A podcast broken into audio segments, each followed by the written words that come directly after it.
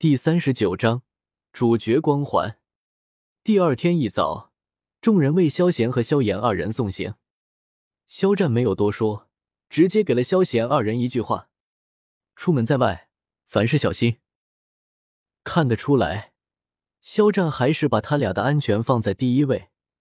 看着萧战离开的身影，萧贤并没有戳穿他撒马尿的事。萧炎哥哥，旭儿。看到薰儿和萧炎在那里你侬我侬，当狗粮不要钱的样子，萧炎顿时给了他俩一个鄙视眼。哎，同样一个爹妈生的，为啥差别这么大呢？看到萧炎还有个轩儿，自己一个人孤零零待在这里，萧炎内心有些小郁闷。亚飞不来他可以理解，但清月和仙儿不来送别，这就过意不去了吧？我可对他俩那么好啊，尤其是仙儿，还说什么喜欢自己，今天连个人影都没有看到。哼，等我回来一定饶不了他。嗨嗨，小妍子，可以了吧？这里还有个大活人呢。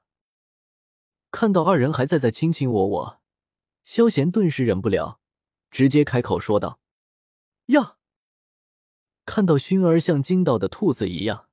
咻的一下跑远了，萧炎恶狠狠的瞪了萧贤一眼，没好气的说道：“走吧。”压根没在意，谁叫你们拿狗粮不当钱的？萧贤揉了揉筋斗云，弄出了一个斜坡，随后舒服的躺了上去，跟上了萧炎。走了一段路，萧贤就看到一个人影从一条小巷内窜了出来，正是仙儿，仙儿。少爷，我就知道你对我最好了。看到仙儿，萧贤很是感动。以自己的人品，绝对没有人会背叛自己。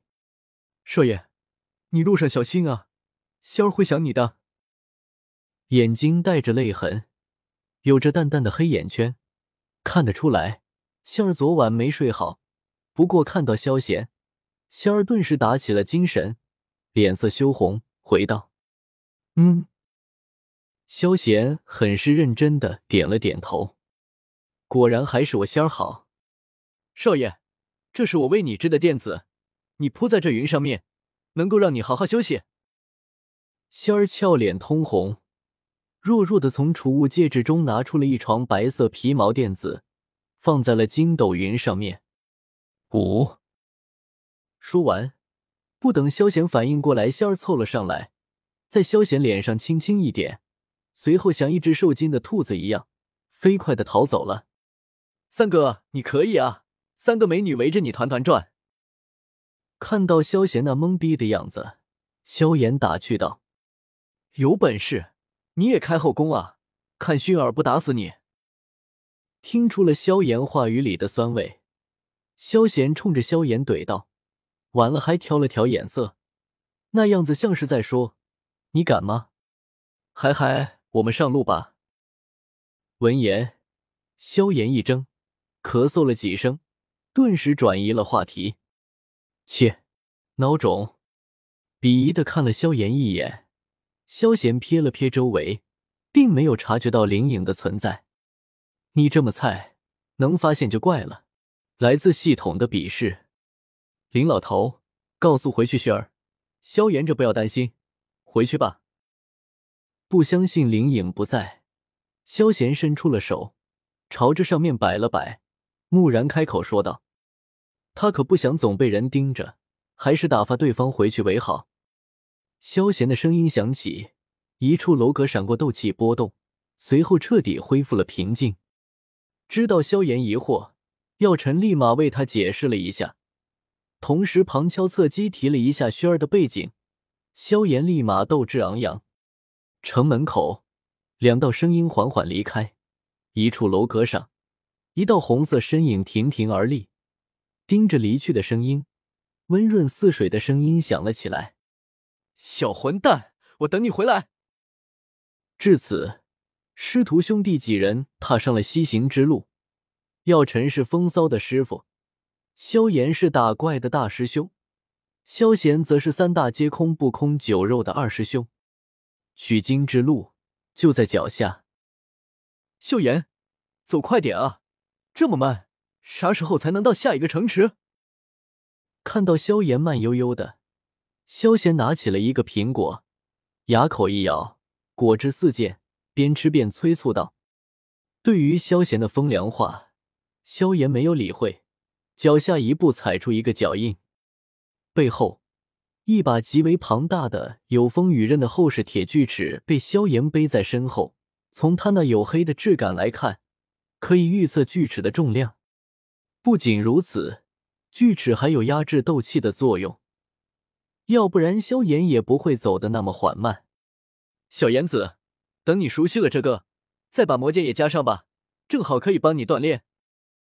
在萧炎咬牙切齿的目光中，萧炎侃侃而谈：“不用了。”想到魔剑的重量连大斗师都拿不起来，萧炎顿时摇了摇头，拒绝了。小炎子，我看那剑不错。其中的魔性正好可惜，帮你磨练灵魂力。药老不愧是老行头，一眼就看出了魔剑修炼的好处，顿时开口说道：“萧炎，你们俩是一伙的吧？还他妈合起来欺负他一个老实人！”二人经过长途跋涉，终于来到了魔兽山脉边缘，魔兽小镇青山镇。走吧，我们先找家酒店吃一顿。萧贤兴奋说道：“对于萧贤的提议，萧炎并没有什么异议。一路上背着锯齿，没有啥营养补充，萧炎早就饿得不行了。没别的说的，先吃为敬。舒舒服服吃过了饭，萧炎开始在镇里面转悠了起来。萧贤自然固守基地客栈，处理掉繁重的后勤物资。简而言之，就是吃。”不得不说，主角光环确实很厉害。萧炎这家伙居然在万药斋找到了修炼焚诀的血莲晶，真是走了狗屎运了。不仅如此，他还见到了小医仙。不过，小医仙可不认识萧炎，理都没有理他。小妍子，怎么样？那姑娘漂亮吗？看到萧炎回来，已经知道发生了什么的萧贤。顿时朝着萧炎挑了挑眉毛，戏谑说道：“关我什么？”萧炎说着，顿时顿住了，扭头一脸怀疑的看着萧贤，疑惑问道：“你怎么知道我看到了谁？莫不成你跟踪我？你觉得可能吗？”眼睛斜斜的看着他，萧贤无趣的说道：“那你怎么知道的？”知道萧贤不是这样的人。他太懒了，萧炎挠了挠头，追问道：“小炎子，你认识一个叫天蚕土豆的人吗？就是他告诉了我你的事。”萧贤一本正经的说道：“靠，他谁啊？居然在背后乱嚼舌根子！我萧炎和他势不两立。”萧邪，